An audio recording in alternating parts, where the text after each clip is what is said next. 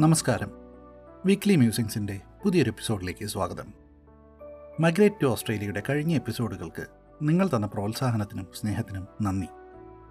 ഈ സീരീസ് കുറച്ച് ആളുകൾക്കെങ്കിലും സഹായകമാവുന്നുണ്ടെന്ന് സഹായകമാവുന്നുണ്ടെന്നറിഞ്ഞതിൽ സന്തോഷം. ഇത് ഈ സീരീസിലെ അവസാനത്തെ എപ്പിസോഡാണ് ഇതുവരെയുള്ള എപ്പിസോഡുകളിൽ ഞാൻ പറഞ്ഞ കാര്യങ്ങളിൽ നിങ്ങൾക്ക് എന്തെങ്കിലും സംശയമുണ്ടെങ്കിൽ നിങ്ങൾക്ക് ഇമെയിലിലോ ഫേസ്ബുക്കിലോ ഇൻസ്റ്റഗ്രാമിലോ ട്വിറ്ററിലോ എന്നോട് ചോദിക്കാവുന്നതാണ്. നമ്മൾ നമ്മുടെ നാട് വിട്ട് ഒരു പുതിയ സ്ഥലത്തേക്ക് മാറുമ്പോൾ പലപ്പോഴും അവിടുത്തെ രീതികളും ആളുകളും എല്ലാം വ്യത്യസ്തമായിരിക്കും. അവിടെ നമ്മളൊന്ന് പരിചയപ്പെട്ടു വരുന്നതിനിടയ്ക്ക് നമുക്ക് ചിലപ്പോൾ പല അബദ്ധങ്ങളും പറ്റും. അവിടുത്തെ ചില കാര്യങ്ങൾ നമ്മളെ അത്ഭുതപ്പെടുത്തും. എനിക്കും ഇവിടെ എത്തിയപ്പോൾ പരിചയമില്ലാത്ത പല കാര്യങ്ങളിൽ കൂടിയും കടന്നു പോകേണ്ടി വന്നിട്ടുണ്ട്. അങ്ങനെ പൊതുവെയുള്ള ചില കൾച്ചർ ഷോക്കുകൾ എന്തൊക്കെയാണെന്ന് നമുക്ക് ഈ എപ്പിസോഡിൽ നോക്കാം. ഇതെല്ലായിടത്തും ഒരേപോലെ ശരിയാവണമെന്നില്ല. അതുപോലെ തന്നെ ഇതെല്ലാവർക്കും ഒരേപോലെ ആവണമെന്നുമില്ല ഇവിടെ വന്നപ്പോൾ എന്നെ സർപ്രൈസ് ചെയ്ത ഒരു കാര്യം. ഇവിടുത്തെ ആളുകളുടെ ഹമ്പിൾനെസ്സും ഫ്രണ്ട്ലി നേച്ചറൊക്കെയാണ് നമ്മൾ രാവിലെ പുറത്തിറങ്ങി നടക്കുമ്പോൾ പരിചയക്കാരെ കണ്ടാൽ നമ്മളൊന്ന് ഗ്രീറ്റ് ചെയ്യും. ഒരു ഗുഡ് മോർണിംഗ് പറയും. ഇവിടെ ചിലപ്പോൾ ഒരു പരിചയമില്ലാത്ത ആളുകളും നമ്മളെ കാണുമ്പോൾ ചിരിക്കുകയും ഗുഡ് മോർണിംഗ് പറയുകയും ചെയ്യും. ചിലപ്പോൾ നമ്മളോട് how's it going how are you എന്നൊക്കെ ചോദിക്കും. പരിചയക്കാരാണെങ്കിൽ അത് തീർച്ചയായിട്ടും ചോദിക്കും. ഇതവർ ഹലോ എന്ന് പറയുന്നതിന് പകരം പറയുന്നതാണ്. Good thanks no not too bad no ഇതൊക്കെ നമുക്ക് മറുപടിയും കൊടുക്കാം. പിന്നെ നമ്മുടെ നാട്ടിൽ നമ്മൾ വളരെ കുറച്ച് ഉപയോഗിക്കുന്ന ചില വാക്കുകൾ ഇവരിവിടെ വാരിക്കോരി ഉപയോഗിക്കും. Please sorry thank you excuse me you welcome ഇതുപോലുള്ള വാക്കുകൾ ഇവരിവിടെ വളരെയധികം യൂസ് ചെയ്യും. കുട്ടികളെ വളരെ ചെറുപ്പത്തിൽ തന്നെ ഇത് സ്കൂളിൽ പഠിപ്പിക്കും. ഇതിനവർ പറയുന്നത് തന്നെ മാജിക് വേർഡ്സ് എന്നാണ്. കുട്ടികളെ പൊളൈറ്റ് ആക്കാനും തെറ്റുപറ്റിയാൽ സോറി എന്ന് പറയുന്ന ഒരു മോശം കാര്യമല്ല എന്ന് മനസ്സിലാക്കാനും ഒക്കെ ഇത് വളരെ സഹായിക്കും. നമ്മുടെ നാട്ടിൽ പല സ്ഥലങ്ങളിലും പല സ്ലാങ് ഉള്ളതുപോലെ ഇവിടെയുള്ളവർ പല ഇംഗ്ലീഷ് വാക്കുകളും ചെറിയ ഭേദഗതി വരുത്തിയാണ് ഉപയോഗിക്കാറ്. ഉദാഹരണത്തിന് ഓസ്ട്രേലിയ എന്നാണ് അവർ ഓസ്ട്രേലിയയ്ക്ക് പറയുന്നത്. ആർവോ എന്നാണ് ആഫ്റ്റർനൂണിന് അവർ പറയുക. അതേപോലെ കപ്പ എന്ന് പറഞ്ഞു കഴിഞ്ഞാൽ ഒരു കപ്പ് ഓഫ് കോഫിക്കാണ് ഒരു കപ്പ എന്ന് പറയുന്നത്. അതേപോലെ അവക്കാഡോയ്ക്ക് ആവോ ബാബിക്യുവിന് ബാബി ബ്രേക്ക്ഫാസ്റ്റിന് ബ്രക്കി ബിക്കി എന്ന് പറഞ്ഞാൽ ബിസ്ക്കറ്റാണ് കോൾഡി എന്ന് പറഞ്ഞാൽ ബിയറാണ് ഫേസി എന്ന് പറഞ്ഞാൽ ഫേസ്ബുക്കാണ് മാക്ഡൊണാൾഡ്സിന് ഇവർ മാക്കോസ് എന്നാണ് പറയുക. ഇങ്ങനെ ഒരുപാട് പ്രയോഗങ്ങൾ നിലവിലുണ്ട്. പല വാക്കുകളും ഒരു ഭേദഗതി വരുത്തിയാണ് സംസാരിക്കുക. അതുകൊണ്ട് തന്നെ നിങ്ങൾ വരുന്നതിന് മുമ്പ് കുറച്ച് കോമൺ ആയിട്ടുള്ള വാക്കുകൾ ഇതുപോലത്തെ അത് പഠിച്ചു വയ്ക്കുന്നത് വളരെ നല്ലതായിരിക്കും. ഇവിടെ വന്നപ്പോൾ എനിക്ക് അത്ഭുതം തോന്നിയ വേറൊരു കാര്യം ടാപ്പ് വാട്ടർ കുടിക്കാവുന്ന നിലവാരത്തിലുള്ളതാണെന്നുള്ളതാണ്. നമ്മുടെ നാട്ടിൽ നമ്മൾ തിളപ്പിച്ചാർച്ച വെള്ളവും അല്ലെങ്കിൽ പ്യൂരിഫൈ ചെയ്ത വെള്ളമൊക്കെ കുടിച്ച് ശീലിച്ചിട്ട് ഇവിടെ എത്തിയപ്പോൾ ഇതെനിക്കൊരു സർപ്രൈസ് ആയിരുന്നു. ടാപ്പിലൂടെ വരുന്നത് ഡ്രിങ്കിങ് വാട്ടറാണ് എന്നുള്ളത്. ഓസ്ട്രേലിയയിൽ സമ്മർ എന്ന് പറയുന്നത് ഡിസംബർ ജാനുവരി ഫെബ്രുവരിയാണ്. നമ്മുടെ നാട്ടിലെ വിന്ററിന്റെ സമയത്ത് ഇവിടെ സമ്മറാണ്.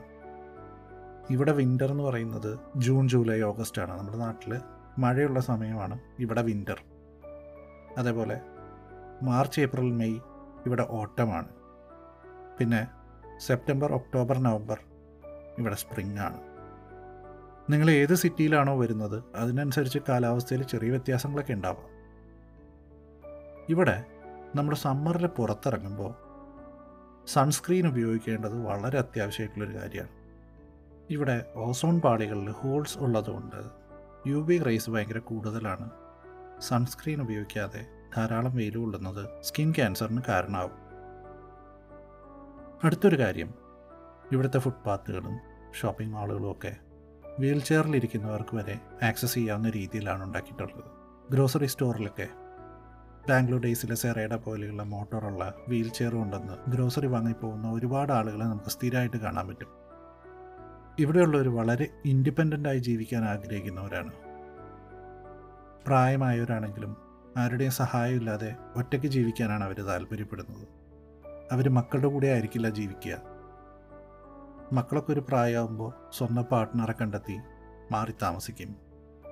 ചിലപ്പോഴൊക്കെ ഒരു പ്രായം കഴിഞ്ഞും മക്കൾ വീട്ടിൽ നിന്ന് പോയിട്ടില്ലെങ്കിൽ മക്കളോട് വീട്ടിൽ താമസിക്കുന്നതിന് റെന്റ് വാങ്ങുന്ന പേരൻസ് വരെ ഇവിടെയുണ്ട് എന്ന് വെച്ച് അവർക്കിടയിൽ കുടുംബ ബന്ധങ്ങൾക്ക് വിലയില്ല എന്നല്ല. സമയം കിട്ടുമ്പോൾ അവരൊത്തുകൂടുകയും പാർട്ടി നടത്തുകയൊക്കെ ചെയ്യും. എന്നാൽ പരമാവധി അവർ മറ്റൊരാളുടെ പേഴ്സണൽ കാര്യങ്ങളിൽ ഇടപെടാറില്ല. അതിപ്പോൾ എത്ര ചെറിയ കുട്ടിയാണെങ്കിലും ആ കുട്ടിയുടെ മുറിയിലേക്ക് വരുമ്പോൾ പോലും പേരൻസ് ആണെങ്കിലും നോക്ക് ചെയ്ത് അനുവാദം വാങ്ങിയിട്ടാണ് കടന്നു വരുന്നത്. അതുകൊണ്ട് വേറൊരു രസമുണ്ട്. പലപ്പോഴും ഇവിടെ വീടുകളിലും മുറികൾക്ക് കുറ്റി ഉണ്ടാവാറില്ല. കാരണം ആൾക്കാരെല്ലാം നോക്ക് ചെയ്ത് അനുവാദം ചോദിച്ചിട്ട് കിടക്കുന്നത് കൊണ്ട് മുറികൾക്കൊന്നും കുറ്റി ഉണ്ടാവാറില്ല എന്ന് ഞാൻ ശ്രദ്ധിച്ചിട്ടുണ്ട്. അങ്ങനെ പ്രായപൂർത്തിയാവുമ്പോൾ സ്വന്തം പാർട്ട്ണറെ കണ്ടെത്തി പോകുന്ന ആളുകൾ ചിലപ്പോൾ വർഷങ്ങൾ കഴിഞ്ഞിട്ടൊക്കെ ആയിരിക്കും തമ്മിൽ കല്യാണം കഴിക്കുന്നത്. വിവാഹം അവരെ സംബന്ധിച്ച് ഒരു വലിയ കമ്മിറ്റ്മെന്റാണ് അതുകൊണ്ട് തന്നെ ഒന്നിച്ച് ജീവിക്കാൻ തുടങ്ങി കുറച്ച് വർഷങ്ങളൊക്കെ കഴിഞ്ഞിട്ടായിരിക്കും അവർ കല്യാണത്തെക്കുറിച്ച് ആലോചിക്കുന്നത് തന്നെ. അപ്പോഴേക്കും അവർക്ക് ചിലപ്പോൾ കുട്ടികളൊക്കെ ആയിട്ടുണ്ടാവും. ഇതുകൊണ്ട് തന്നെ നമുക്ക് പരിചയമുള്ള ഒരാൾ അയാളുടെ പാർട്ട്ണറുമായിട്ട് വരുമ്പോൾ ഇവിടെ ആരും അത് ഭാര്യ അല്ലെങ്കിൽ ഭർത്താവ് ആണെന്ന് ജഡ്ജ് ചെയ്യാറില്ല. എല്ലാവരും പാർട്ട്ണർ എന്നുള്ള വാക്കാണ് പൊതുവെ ഉപയോഗിക്കാറ്. പിന്നെ ഇവിടെ റോഡിലോ പൊതുസ്ഥലത്തോ സ്നേഹം പ്രകടിപ്പിക്കുന്നത് വളരെ സാധാരണമായിട്ടുള്ളൊരു കാര്യമാണ്. ആരും അത് മൈൻഡ് ചെയ്യുക പോലും ചെയ്യാറില്ല. ആദ്യമായി ഇവിടെ വരുമ്പോൾ നമുക്ക് ഈ പൊതുസ്ഥലത്ത് നിന്ന് ആളുകൾ ചുംബിക്കുന്നതൊക്കെ കാണുമ്പോൾ നമുക്ക് നമ്മുടെ നാട്ടിൽ പരിചയമില്ലാത്തതുകൊണ്ടായിരിക്കാം അതൊരു ഓടായിട്ട് തോന്നും. പക്ഷെ അത് ഇവിടെ വളരെ സാധാരണമായിട്ടുള്ളൊരു കാര്യമാണ്. അങ്ങനെ എന്തെങ്കിലും കണ്ടാൽ ഇവിടെ ആരും അത് മൈൻഡ് പോലും ചെയ്യാറില്ല. ഇവിടെ അത് നമ്മൾ സ്റ്റെയർ ചെയ്യുക എന്നൊക്കെ പറയുന്നത് വളരെ റൂഡായിട്ടുള്ളൊരു കാര്യമായിട്ടാണ് അവർ കണക്കാക്കുക.